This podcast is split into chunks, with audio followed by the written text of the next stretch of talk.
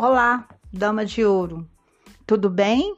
Hoje você vai ouvir uma história do quadro Lambança. Essa história aconteceu comigo e com uma amiga minha. Sim, aconteceu comigo, Fátima. Vamos lá? É o seguinte, eu sempre evitei que uma situação virasse confusão ou briga. Eu sempre coloquei panos quentes em muitas situações para evitar aquela confusão. Certa vez, uma amiga minha precisava de um dinheiro emprestado e teve a brilhante ideia de pegar esse dinheiro com a tia dela, que era um caixa forte. Mas o que ela fez? Insistiu para que fosse eu a pessoa que faria o empréstimo. E todos os meses, ela e o marido pagariam os juros para a tia, mas não contariam a verdade. Então, eu concordei com eles. Assim foi. Eu peguei o dinheiro emprestado, pois a tia da minha amiga É, gostava muito de mim, tinha confiança, eu tinha credibilidade com ela. Então, fiz esse empréstimo para minha amiga. Durante algum tempo, eu encontrava com a dona do dinheiro e eu a tratava com muito carinho, é, com muito zelo, pois ela era, é, ela era o meu caixa forte, né? Eu poderia fazer por ela é, o melhor, porque aquela senhora é, confiava em mim, acreditava que o dinheiro dela estava comigo. E assim foi... Foi acontecendo, todos os encontros, lá estava ela me procurando para conversar, a gente conversava, batia papo, mas nunca falávamos do dinheiro, graças a Deus.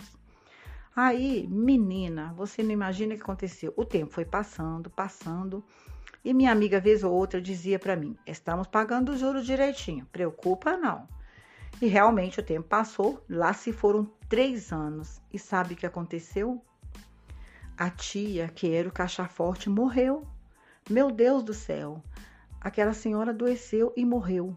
Foi muita tristeza, foi muita lágrima, muito choro. Ela era uma pessoa muito amada por todos, mas morreu.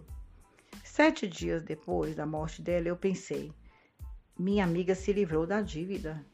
Perdão, Senhor, perdão, mas eu pensei mesmo. Eis que três meses depois, eu recebo um telefonema, muito gentilmente, a irmã da falecida, que era a tia da minha amiga também, me liga dizendo que estava precisando do dinheiro que eu havia pegado emprestado com a irmã dela. Eles tinham algumas dívidas e precisavam de pagar. Gelei. Eu não peguei aquele dinheiro, mas eu disse que ia pagar. E liguei imediatamente para a minha amiga e falei para ela dar um jeito de pagar e resolver aquela situação.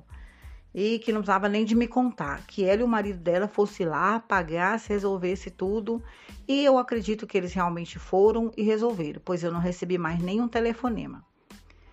Eu sei que a senhora do Caixa Forte se foi e não recebeu o dinheiro. Eu não sei como que minha amiga resolveu essa história com a irmã da falecida, eu não sei se cortou a, contou a verdade, se contou o início dessa trama. Agora vocês imaginem, vou, eu, o que, que eu fiquei pensando? Se essa senhora não tivesse morrido, se fosse eu que tivesse morrido, como seria o desfecho dessa história? Pois nem mesmo a minha família sabia ou ficou sabendo dessa lambança. Nunca contei para nenhuma de minhas irmãs essa história. Então, o que eu tenho a dizer para vocês é o seguinte, não caia nessa, não caia nessa, porque não é fácil depois você ficar é, remoendo uma história que foi uma farsa, né? E é bom a gente saber que a verdade vence sempre. A mentira tem perna curta, minha mãe já dizia isso. Então, é melhor foco na verdade, não é mesmo? Foi uma lambança. Isso foi uma lambança e é muito ruim você sentir que está enganando alguém o tempo todo. Eu sentia que eu estava enganando aquela senhora. Então, aqui você ouviu uma história vivida por mim e por uma grande amiga. Realmente uma amiga do coração. E graças a Deus tudo acabou bem.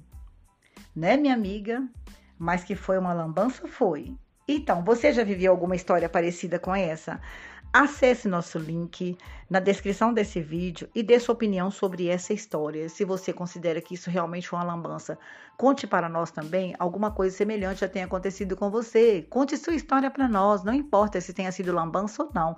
Queremos ouvir sua história, queremos compartilhar nossas histórias, queremos que você ouça as nossas, mas nós também queremos ouvir as suas. Conte para a gente uma historinha que você tenha vivenciado ou que uma amiga sua tenha vivenciado, tá bom? Um beijo para você e até a próxima.